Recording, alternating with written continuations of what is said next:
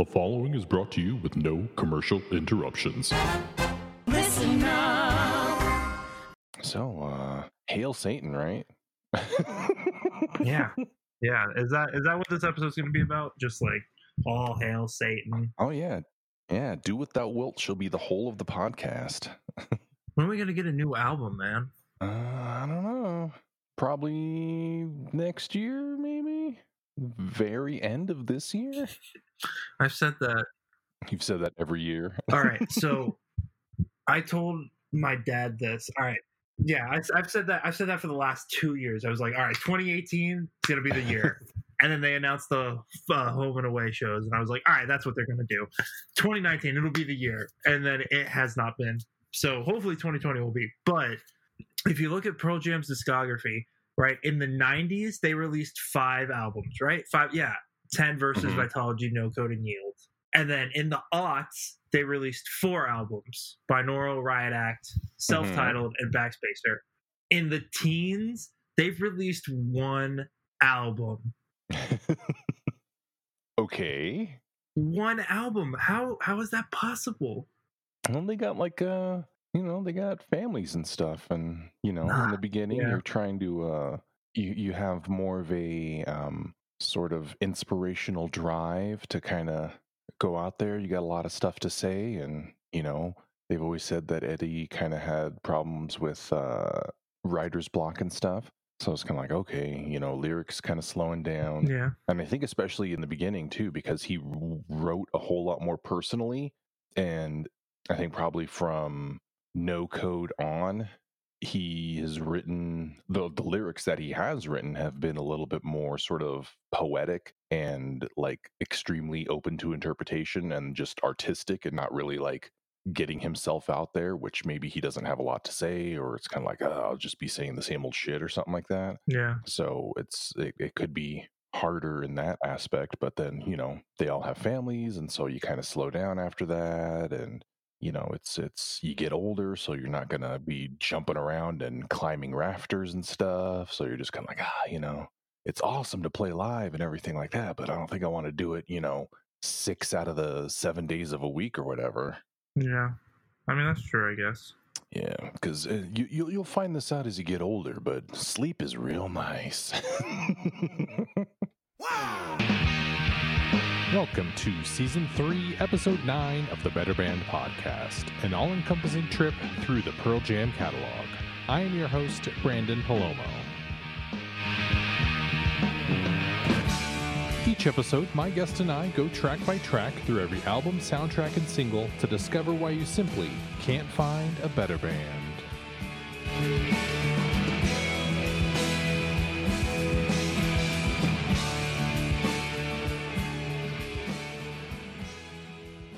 Back to the Better Band Podcast. This is Branden, and here with me today is Eddie Quintana. How's it going, Eddie?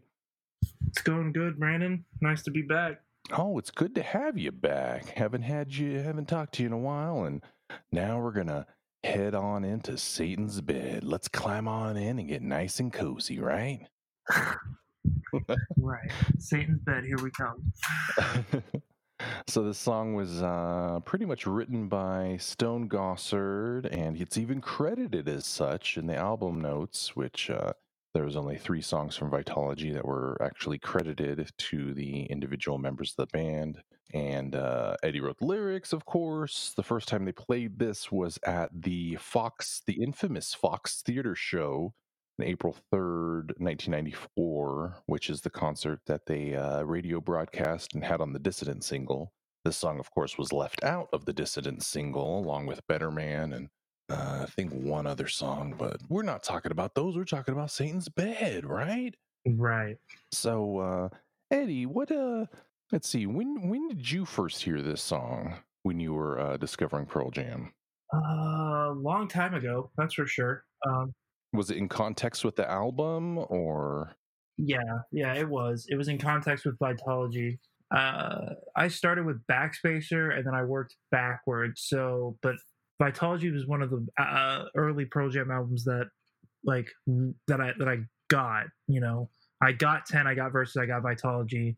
Mhm. So it was probably early on, maybe in context with the album for sure. Um, and it was one. Of, it was I knew I know for sure it was definitely one of the songs that I, I liked off the album more than other songs right off the bat. And so then you were younger when you heard this, like I don't know, maybe some people, some other people who were listening to it when it uh when it came out. I think it was probably I was 15 or so when the song came out. Were you were you scandalized by the language in it? um, no, not really. I was. uh My dad was super into like this kind of music. He grew up with this music, and so like he, I was I was listening to like the Beatles and and um and like Nirvana and like you know that was really like the music that like I listened to as a as a kid, and so like this didn't like the language didn't bother me, but like it definitely bothered some people. I think uh, I'm pretty sure that like while I was in high school, I would be listening to this, and on the iPhone it shows you what you're listening to. So um, I, I think a friend of mine in, in high school would uh, he came by and he like grabbed my phone. He's like, "You're listening to a song called Satan's Bed," like like and he was like he was like kind of like what are you like what, what what are you doing? And then for sure i think the same kid too.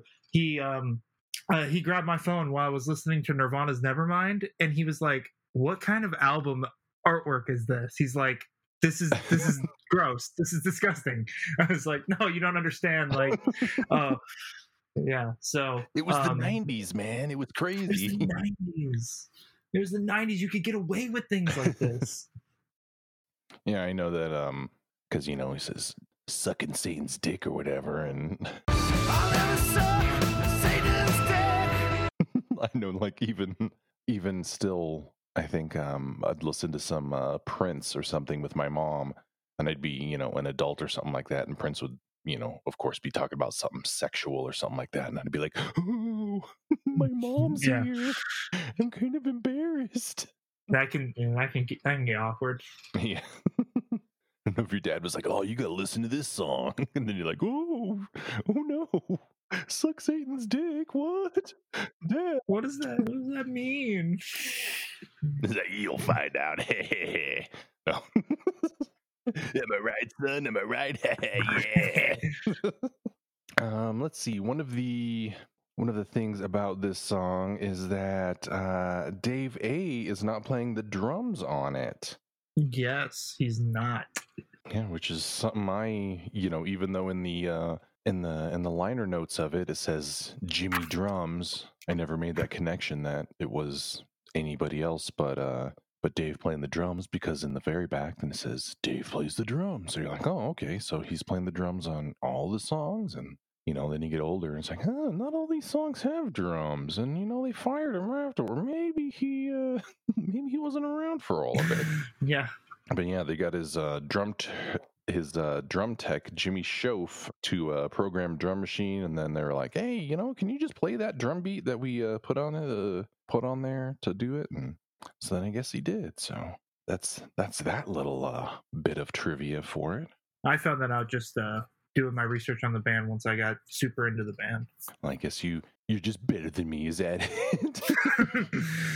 no uh I, I don't know i don't think so uh, you had you had the internet. You could uh you could find stuff out like that when as opposed to me had to buy some Pearl Jam zines or some crap like that and see if they had any information that you couldn't find from just talking Right, to your friends who any tidbits that you yeah that you couldn't find anywhere else the artwork in the liner notes speaking of the liner notes is uh, credited to dave lasky who uh, did that artwork for the valentine's issue of the stranger which is a seattle uh, sort of independent alternative weekly magazine he's a seattle cartoonist and he uh, i guess did that art and they were like hey we like this we want to put this in the uh, in the uh, uh, liner notes and I guess he had connection with a bunch of other uh, Seattle cartoonists and stuff like that, including uh, Dave Brubaker, who uh, isn't a cartoonist; he's a writer. But as somebody you might know of, is you know about comics some and stuff, I was interested when I found that. I was like, "Oh, cool!" That is that yeah, that's pretty cool. Um so yeah, uh Satan's um Satan's bed I think is interesting for the time period it was written in. Vitalogy is like the start of when the band was having I don't want to say identity issues, but like it was moving from a Stone, Gossard and Jeff Ament project to an Eddie Vedder kind of becoming the the main focus of the band and everybody was writing more and it would it would it would definitely lead into the tensions that they had when recording no code. So i think i think it's pretty interesting to see because it's an it's an interesting song. I don't think they've written a Yeah. song quite like satan's bed bef- like before this or even after this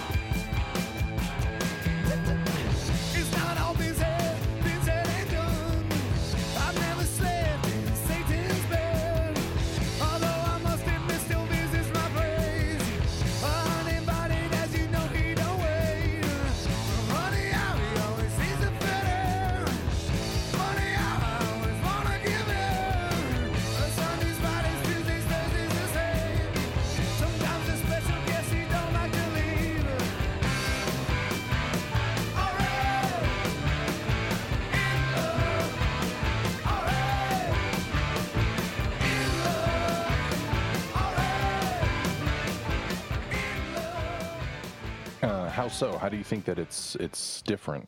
I don't know. I mean, the opening with the whip, I feel like they don't.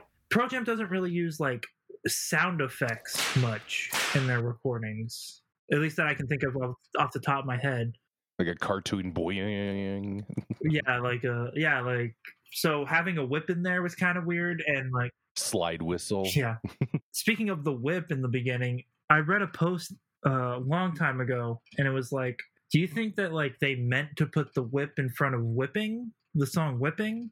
And I was like, I don't know, but that's a good that's a good question. Like, did did they mean to, or I mean, I think that they were so like artistically they were young and they were artistic and like so they probably knew that the it, the whip the whipping sound wasn't in front of whipping yeah it was like it was yeah it was a, it was a deliberate consciously move that they knew that it was not in front of the whipping song but i wonder if they put i wonder if they put it in there because they had a song called whipping you know what i mean Yeah, I think when I when I was listening to this album, when I was first listening to it and stuff, I think that that kind of threw me off too. It's kind of like, oh, there's a whip sound. It's going to be whipping. Wait, no, they already had that earlier. What the hell?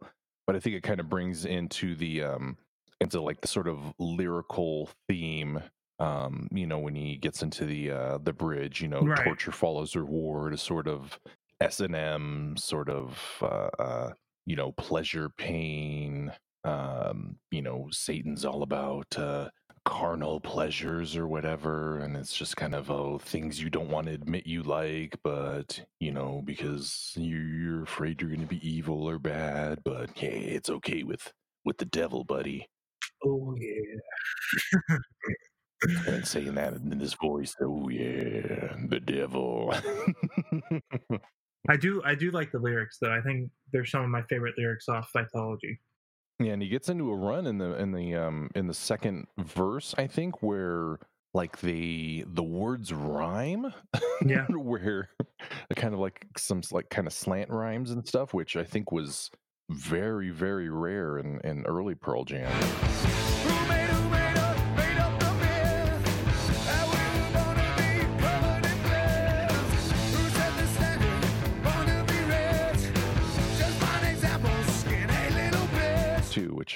Is kind of surprising. It's like, oh wow, these these words are rhyming, and you don't really think about it until you you know listen to all the other songs. It's like, hey, you know, none of these other lyrics rhyme. yeah until until the later albums is when he starts to play with the rhyme and the and the and the flow of those songs but i do think that my favorite verse is definitely the the last verse Never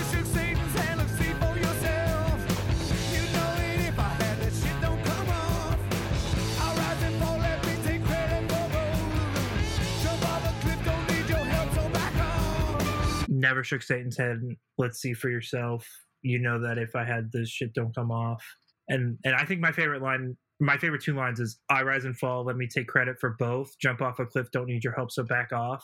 I mean the song was written written in it was written sometime in 94 and um but i don't think these were the finished lyrics when they first played it at the fox theater show. So i think that these Mm-hmm. I think of Kurt Cobain when I when I those last those two lines.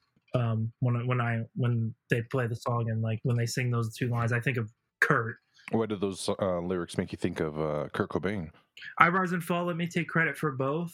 Um, Nirvana was had its high point in Nevermind and in Utero, and you know Kurt was obviously not not feeling well. So I think Mhm. he he thought to himself he was falling in a sense. Uh, I mean, he committed suicide, you know, and, and that's horrible.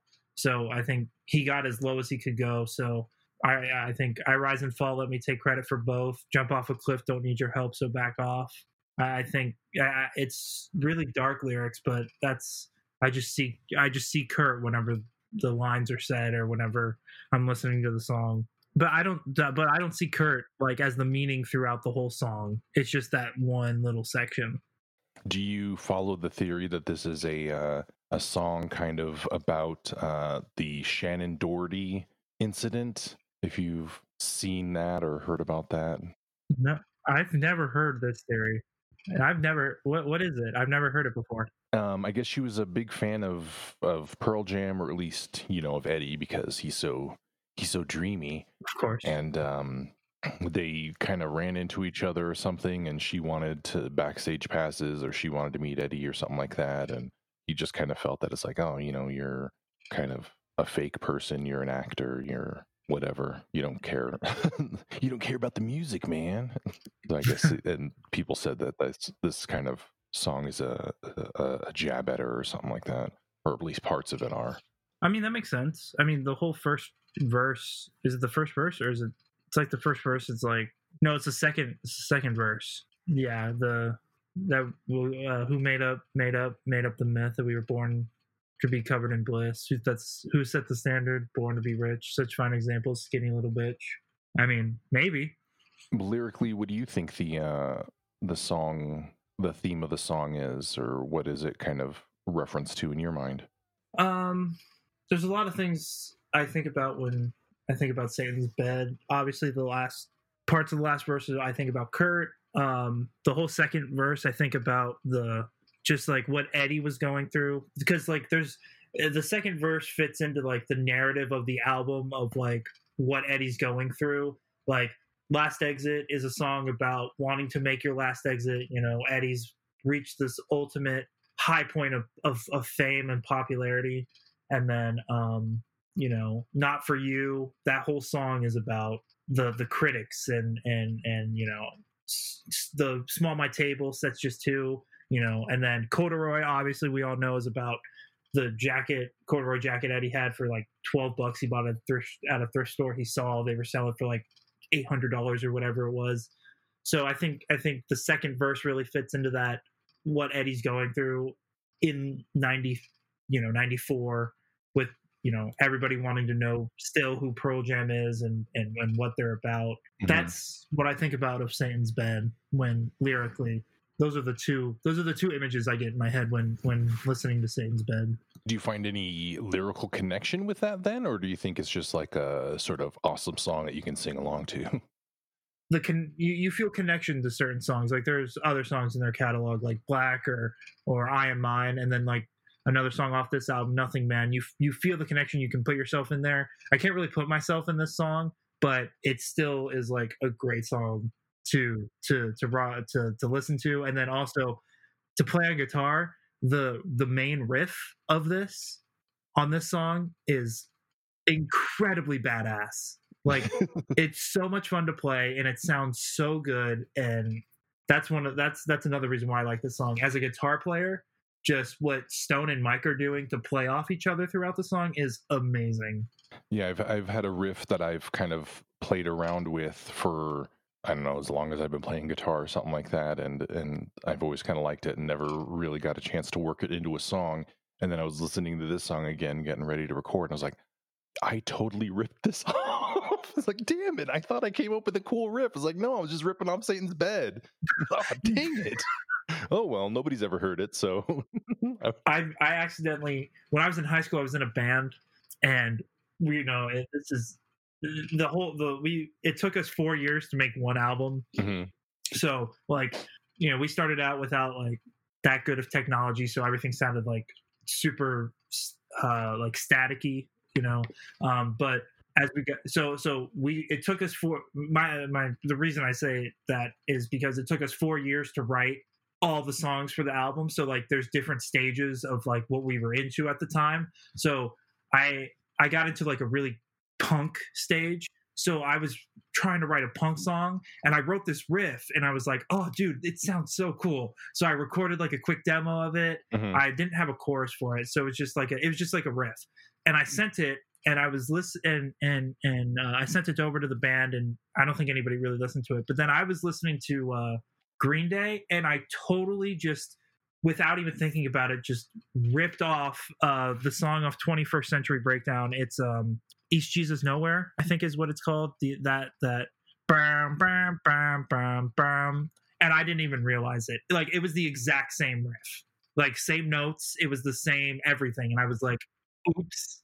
one of the uh the first songs my high school band when I was when I was in high school and had a band one of the first songs that I wrote are is the exact same chords and progression of Smashing Pumpkins today but I had only ever heard it on the radio maybe a couple of times and like but it doesn't sound anything like it because it's a completely different rhythm. It's kind of like a more punk song than it but it was probably you know five six years afterwards when I got into Smashing Pumpkins and stuff like that and like had the album and was trying to learn how to play some Smashing Pumpkin songs, I was like, Oh no. this is the exact same song. It's like, oh crap, what the hell?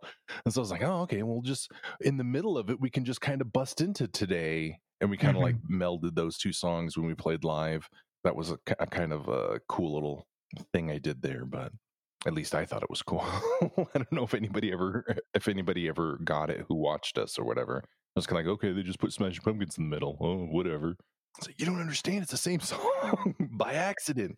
But uh, uh, speaking of high school stories and stuff, my one of my first memories of hearing this song is um, one of my friends got the vinyl uh, got the vinyl Vitalogy, so that came out before the CD, and so he had it and uh, and recorded it to tape.